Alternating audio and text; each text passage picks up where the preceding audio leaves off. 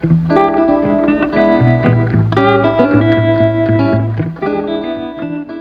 Wellness Pathfinder takes a discovery journey along body, mind, and soul.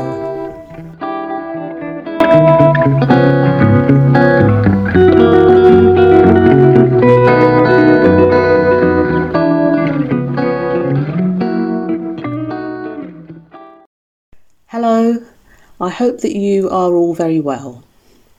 Now, coming from a creative arts background, I like using analogies and metaphors to describe, explain, or understand life's events, not just for me, but for others.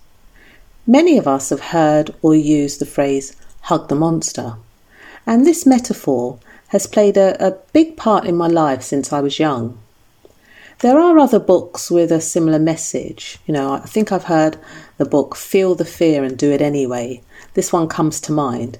But right now, I wanted to talk about hugging a monster. What is the monster? Well, I believe that there are two kinds. The first one, that's the one that as a child you might remember what you were like when you saw a scary picture. Maybe you watched something on the TV that made you cover your head with a blanket, hide behind the sofa, or abandon your bed that night and go and sleep with your parents or your siblings.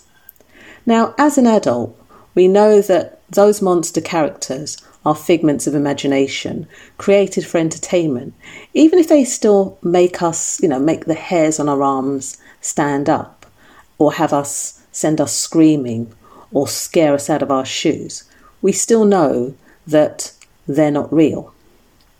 The second kind of monster, well, this is one that is more interested in having a, per, a sort of a permanent role in our lives. It's not happy to engage with us just now and then, where it scares us from time to time to, to provide us with entertainment. No, the second monster represents that place where we encounter big obstacles in life that create a level of entertainment for the monster as it watches and you know tries to prevent us from working out how to overcome the obstacle. In this place, the threshold, your threshold, my threshold of anxiety, is at its top level, making the experience of facing any challenge unbearably uncomfortable. And because of this, you have things like sleepless nights, knots in your stomach, stiff muscles and joints, dull headaches, and even a weak bladder. And yes, these symptoms often happen as part of life's general activities, but there are often signs that your greedy monster is there in the background, pushing to come forward and take up a bigger space and a more impressive room in your body. So, what does your monster look like? And when does it try and take over? Do you recognize when your monster's back, knocking at the door, dragging its overfilled heavy suitcase behind it and asking for somewhere to, to sort of to hang out? It's got no shame. And as far as, you know, nerves are concerned and the ner- and the monster having any nerves, well, it doesn't have any because it's living on yours, or at least it plans to if you welcome it in. Unsupervised, your monster is free to do its best work, planting any sort of negative seeds of uncertainty, anxiety, and doubt. Don't do this or don't do that. It will be it will all end badly. There are better people out there for the job. I wouldn't do that if I were you. How are you going to manage? This is dangerous. That's very risky. You can you you know you can't do that. It's never been done before. It's impossible. All these things, all these these messages, these sounds. Well, all these in sort of inner chatters going on. There really is little room to live without feeling controlled by this monster. At this point, it would be easy for me to just say, ignore it.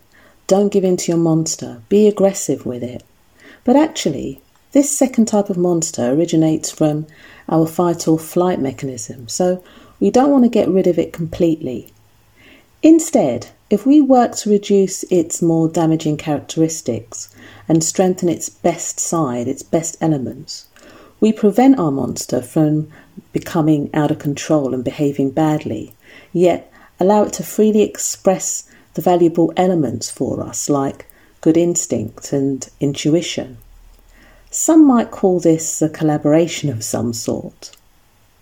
With these points in mind, you can now take a detailed look at the things you'd like to do, that project that you've thought about starting but have put off for a long time. Why is it still calling you? How long has this dream been there in your mind? How would you feel if you went ahead and things didn't go as expected? Or how would you feel if this plan, this thing, remained a dream that you never followed up? When a strong vision remains present after answering these questions, and there is still this energy and this feeling that there's more to do and there's more you'd like to do. I believe that there is one other question that you can ask, and probably the one that would start things off for you. And that question is how do I make my dreams and the things I want to do possible?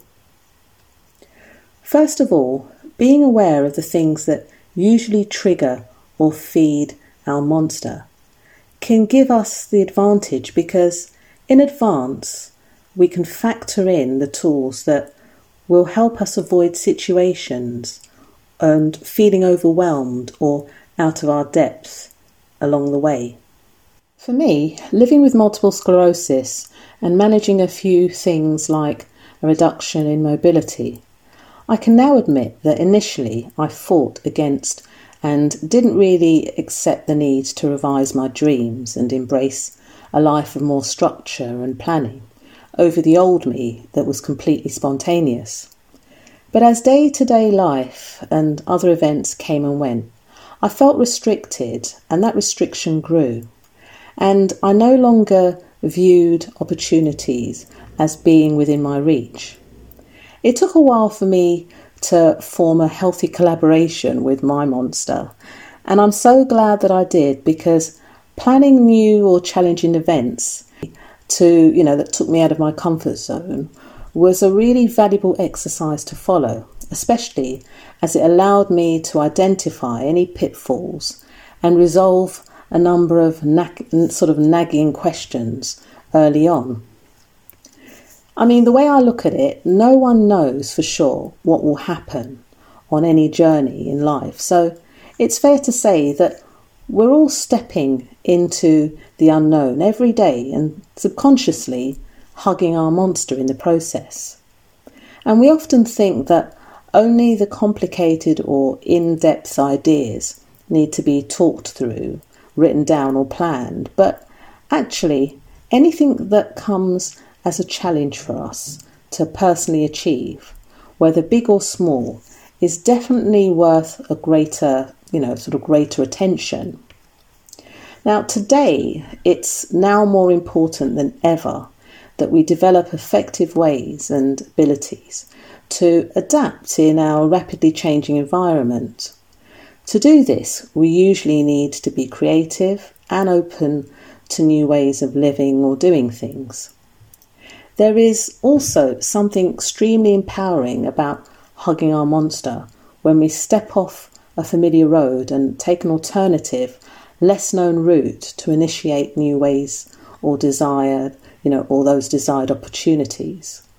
So I really believe that we can hug our monsters without being seriously mauled along the way, as long as we factor in those elements, those places that need to be considered, those places that we need to protect ourselves and do our homework and think about all the processes along the way.